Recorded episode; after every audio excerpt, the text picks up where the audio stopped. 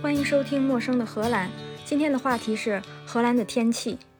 看过荷兰旅游宣传片的朋友都知道，荷兰风和日丽，蓝蓝的天，白白的云，蓝天白云之下是风车奶牛和壮硕的穿着传统服饰、戴着高高帽子的荷兰女人。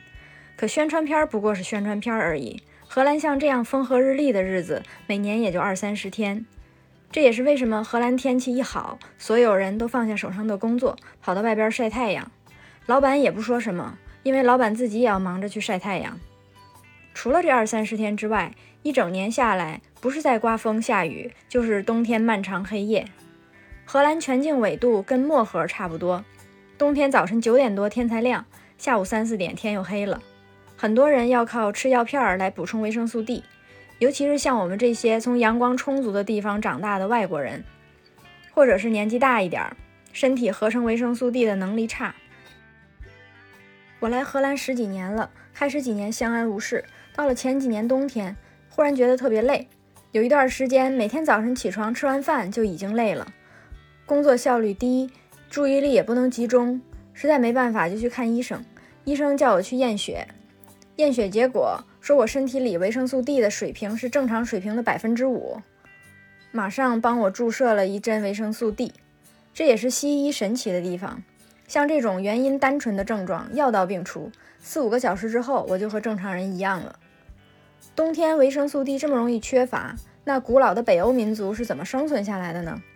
据说和他们蓝眼睛有关系，蓝眼睛就会让更多蓝光透过。蓝光会刺激分泌维生素 D 和一些别的激素。据说蓝光也是治疗冬季抑郁的方法。现在有很多荷兰人，尤其是生过孩子的女人，容易冬季抑郁。一种治疗方法就是每天在蓝色的光下边照。荷兰某知名医疗器械企业就发明了一种家用蓝光灯。我当时想要买一个，可是价格很贵，两百多欧。两百多欧，我买个台灯。然后我就看到了一些便宜的可以发蓝光的 LED 灯，瞬间觉得，难道这就是传说中的平替？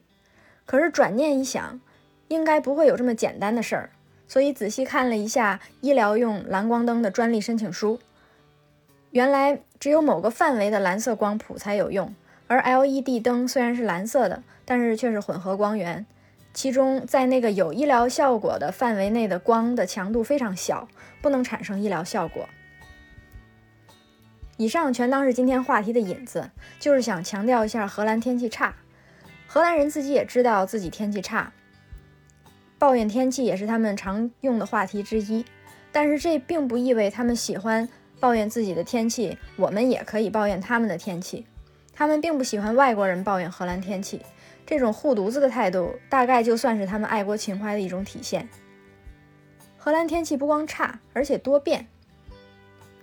多变从语言里就能体现出来，和英文一样，在荷兰语里，小雨、阵雨、雷雨、雷阵雨、暴雨、暴风、暴风雨、雷暴、大雾、薄雾，看着像雾，但实际上是空气里充满小水滴；看着像空气里充满小水滴，实际上空气里是小冰渣。这些都分别对应着完全不相关的词。这么复杂的话题，从哪开始讲呢？就从风开始讲吧。流动的空气就形成风，热空气流到冷空气里，说不定就会形成云。云的形态、厚度、颜色都会变化，都预示着某种天气要发生。所以，空气的流动是影响天气的主要原因。有意思的是，荷兰语里“看天气”这个词是“读空气”，这和日语里“读空气”完全不是一个意思。日语“读空气”是说有没有眼力劲儿，荷兰语“读空气”。我觉得是个非常严谨的天气预报的动作，并不只是看风，而是要看云、风、空气透射度、湿度、温度，总之所有空气里面的现象都要一起看，才算是读空气。其实仔细想想，我们中文看天气意思也差不多，是看天上的气，只是天气天气说久了，我们自己给天气定了个定义，反而忽略了它原本博大精深的含义。荷兰二月份天气最差，一年里最强的风暴通常都是在这个冬春交际的时间。去年我家倒了三棵树，今年屋顶飞瓦片。每年二月底三月初的时候，乡亲们经常互相鼓励：“等风暴过去，真正的春天一来，就一切都好了。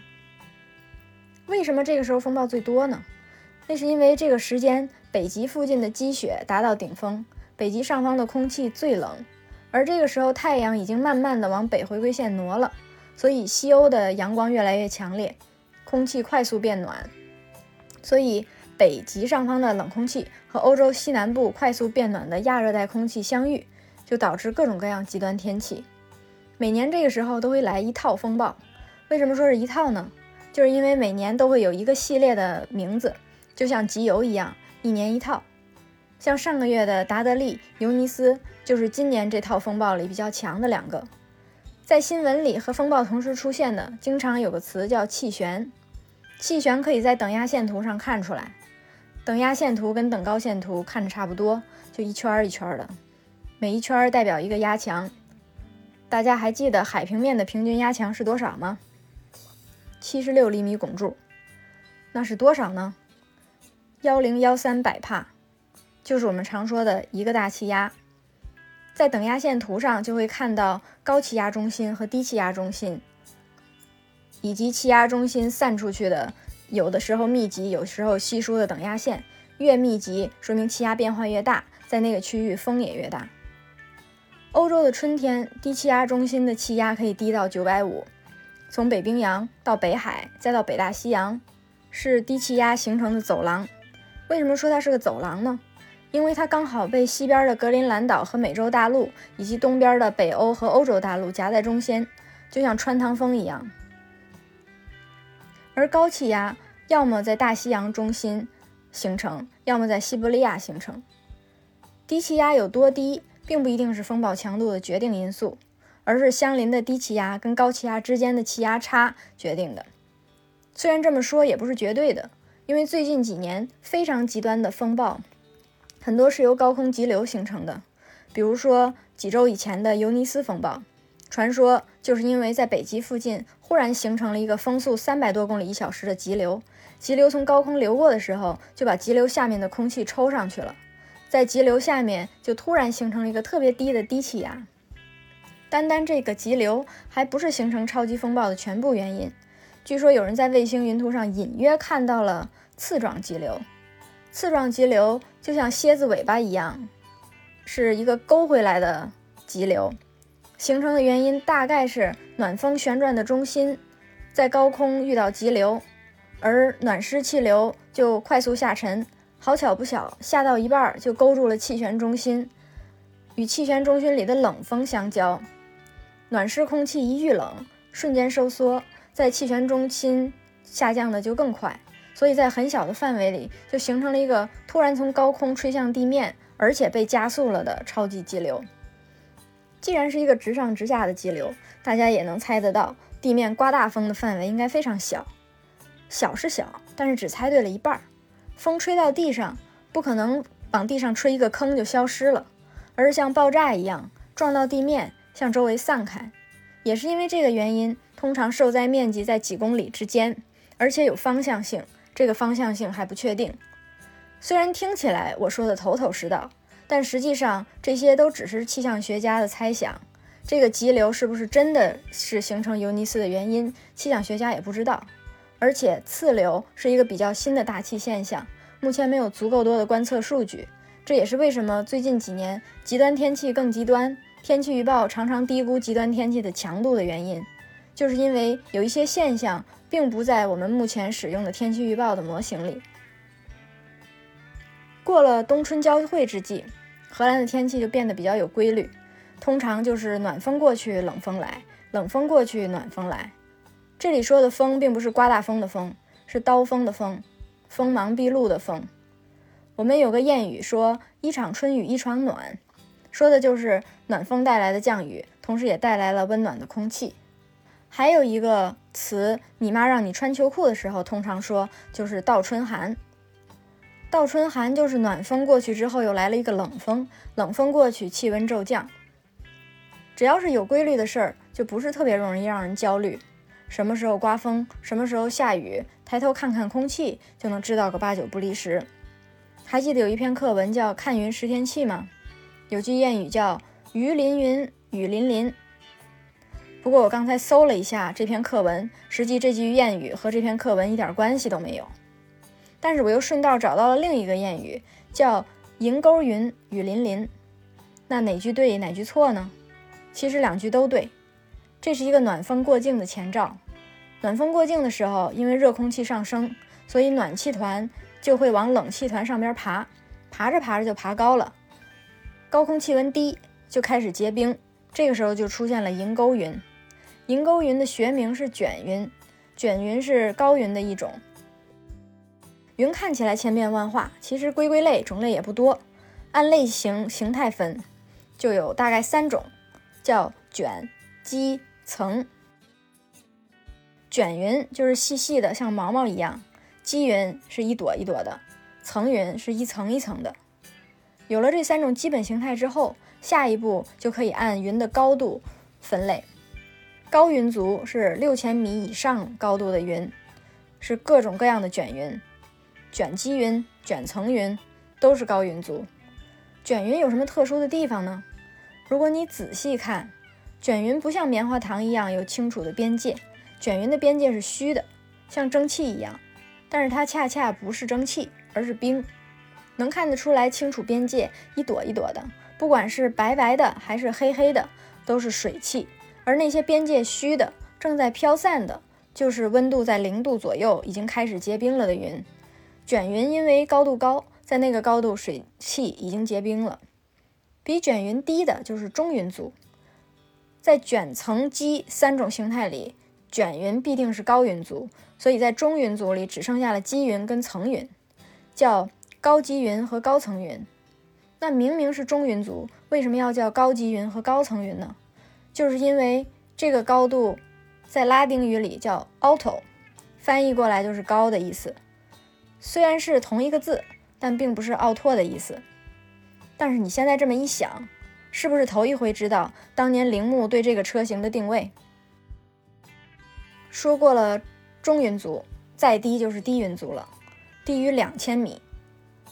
低云族里边也有积云和层云，而且这个高度已经开始下雨了，就会形成雨云。雨云也有积雨云和层雨云。雨云跟积云、层云的区别就是湿度已经超过露点，在下雨了。看起来就是雨云是黑色的，也有可能是蓝色、紫色、绿色。总之，不是像积云层云一样的浅色。说完了这几种云，来个知识小测验：坐在飞机上往上看，看到的是什么云？答案是各种卷云。因为飞机的高度大概在六千到一万两千米左右，六千米以上的云都是高云族，所以坐在飞机里，只要往上看还能看见云，必定是卷云。再来个问题：从卫星上往地球上看，看到什么云？当然，什么云都能看见。一般气象卫星的飞行高度在六百公里到八百公里左右，而云的高度最高大概也就二十公里。所以从卫星上往下一看，啥都能看见。这时候问题又来了：如果卫星的照相机被高云组挡住了，怎么还能看见更低的云呢？确实不一定都能看见，但是卫星上带的照相机也不是只有可见光，还看红外线以及其他频率特别容易被水吸收的。所以有时候在查卫星图像某个波段的图像的时候，看到一片耀眼白光，就觉得应该仔细找找能找着孙悟空吧。但实际上你不过就是看到了开始结冰的卷层云。我这么一说，你这么一听。好像看云也不怎么难，那你现在往天上看一眼，你能说出来你看到的是什么云吗？估计很难。而且就算你觉得是同一类的云，它们看起来也不太一样。比如说像绵羊的和像蘑菇的，它们是一种云吗？像羽毛的和像钩子的，它们是一种吗？像熨斗的和像城堡的，哪个会下雨呢？这么说就要说到云的细分，虽然说大概那么一分有十种，但是细分下来只算有功能的，好看的不算。就是说看到这种云就能代表会发生什么天气的，这种有功能的云就有一百多种。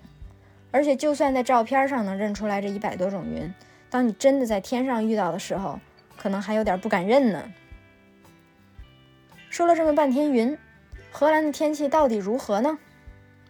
预知天气如何，且听下回分解。以上就是今天的内容，陌生的荷兰，下次见。